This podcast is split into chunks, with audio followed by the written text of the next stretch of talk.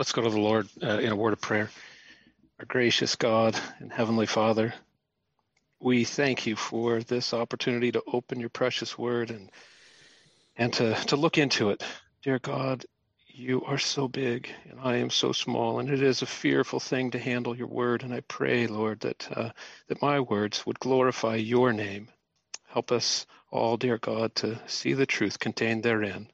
I ask in Jesus' most holy and precious name. Amen. If you could turn with me to uh, Revelation chapter 7, we'll start in verse 13. So, Revelation starting in verse 13. And one of the elders answered, saying unto me, What are these which are arrayed in white robes, and whence came they? And I said unto him, Sir, thou knowest. And he said to me, These are they which came out of out of great tribulation, and have washed their robes, and made them white in the blood of the Lamb. Therefore are they before the throne of God, and serve him day and night in his temple. And he that sitteth on the throne shall dwell among them. They shall hunger no more, neither thirst any more, neither shall the sun light on them, nor any heat. For the Lamb which is in the midst of the throne shall feed them and shall lead them unto living fountains of waters, and God shall wipe away all tears from their eyes. My text is uh, from the latter part of verse 17. And God shall wipe away all tears from their eyes. There is a sense in which this can refer to the tears shed in our earthly pilgrimage from all the pain and suffering that we encountered. I don't necessarily discount that perspective, but I am convinced that the primary sense is that these are tears shed in heaven by the redeemed. Our verse comes after eight verses preceding it, where John describes beholding the great multitude standing around the throne, worshiping, and the redeemed arrayed in white robes, washed in the blood of the Lamb, giving praises before our God. And then the scripture clearly states that then God shall wipe away all tears from their eyes. And the question is, what could be the source of these tears? We think of being finally glorified through the merits of Christ, and we will be. We think of meeting God and Christ face to face as the most wonderful experience ever, and that it must be and it will be. We think of heaven as the most perfect place imaginable, and it will be. God has promised it. So, why would there be any tears that need to be wiped away? Well, firstly, when we die and leave this space of time, we will see God face to face in all his glory, in all his majesty, in all his power, and in all his perfection. The clay will truly see in all fullness and with all clarity the majestic potter who made and sustained him in life. This will undoubtedly bring torrents of tears when we realize just how little we truly knew of God here on earth. We'll also see Jesus face to face in all his beauty, in all his holiness, and in all of his loveliness. We will see our beloved perfectly, and we'll see him as the lamb that was slain for our sin, for our reconciliation of the Father, and oh, the tears that will flow like rivers when we consider all he accomplished for us. I also believe there's another source of tears that we will shed. If you can take a look at Romans 14, verses 10 to 12. But why dost thou judge thy brother? Or why dost thou set it not thy brother? For we shall all stand before the judgment seat of Christ. For it is written, As I live, saith the Lord, Every knee shall bow to me, and every tongue shall confess to God. So then every one of us shall give account of himself to God. Further supporting this in 2 Corinthians 5:10, we read for we must all appear before the judgment seat of Christ, that every one may receive the things done in his body according to that he hath done, whether it be good or bad.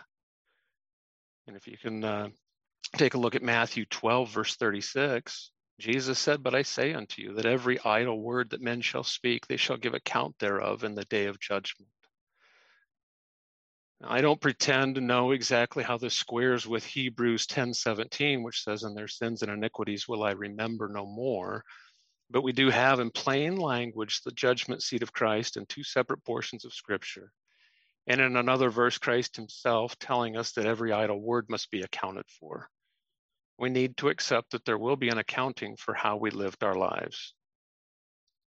C.H. Spurgeon stated it so eloquently in these portions in his sermon titled The Great Assize, uh, which he preached on 2 Corinthians 5.10.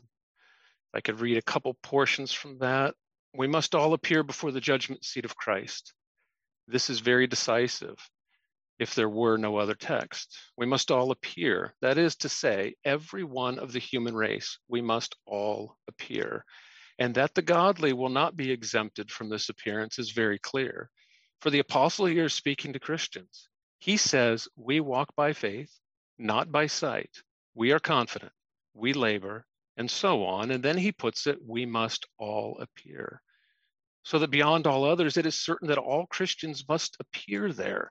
The text is quite conclusive upon that point. And if we had not that text, we have the passage in Matthew which we have read, and which the sheep are summoned there as certainly as are the goats. And the passage in the Revelation where all the dead are judged according to the things which are written in the books. They are all there. End quote. Spurgeon continues a little bit further in this sermon, and he says, quote, Who among us wishes, as it were, to be smuggled into heaven unlawfully? Who desires to have it said by the damned in hell, You were never tried, or else you might have been condemned as we were. No, brethren, we have a hope that we can stand the trial. The way of righteousness by Christ Jesus enables us to submit ourselves to the most tremendous tests which even that burning day can bring forth. We are not afraid to be put into the balances. We even desire that day when our faith in Jesus Christ is strong and firm. For we say, Who is he that condemneth? We can challenge the day of judgment. Who is he that shall lay anything to our charge in that day, or at another? Since Christ hath died and hath risen again, it is needful that the righteous should be there, that there may not be any partiality in the matter whatever, that the thing may be all clear and straight, and that the rewards of the righteous may be seen to be, though of grace, yet without any violation of the most rigorous justice. End quote. So picture in your mind, if you will, a small sampling of having to give account at the judgment seat, an accounting of the things that we did, all manner of sin and iniquity committed by us against a holy and righteous God.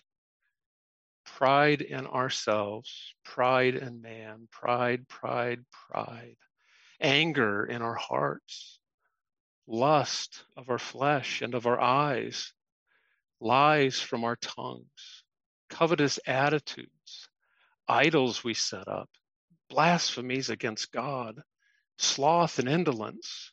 Oh, the list goes on and on and on. And oh, the fountains of tears that will spring up when we must give account of our very deeds that nailed Christ to the tree.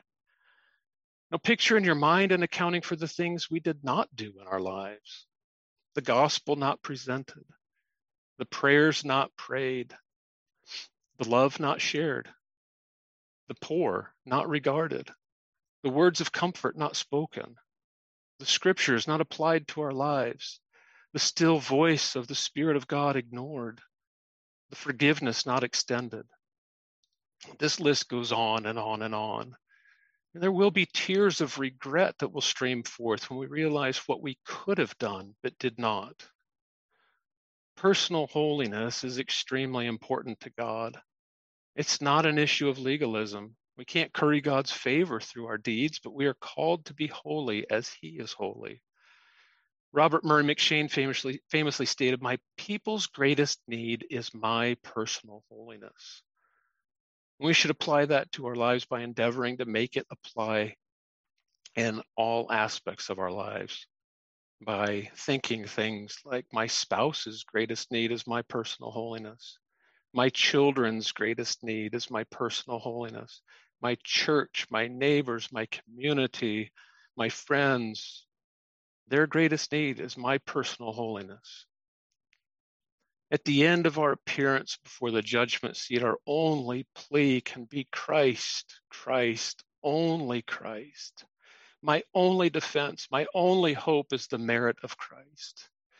And I truly believe that the greatest ocean of tears on that day will be when Christ, our judge, declares emphatically and without wavering or doubt, not guilty. I paid for it all.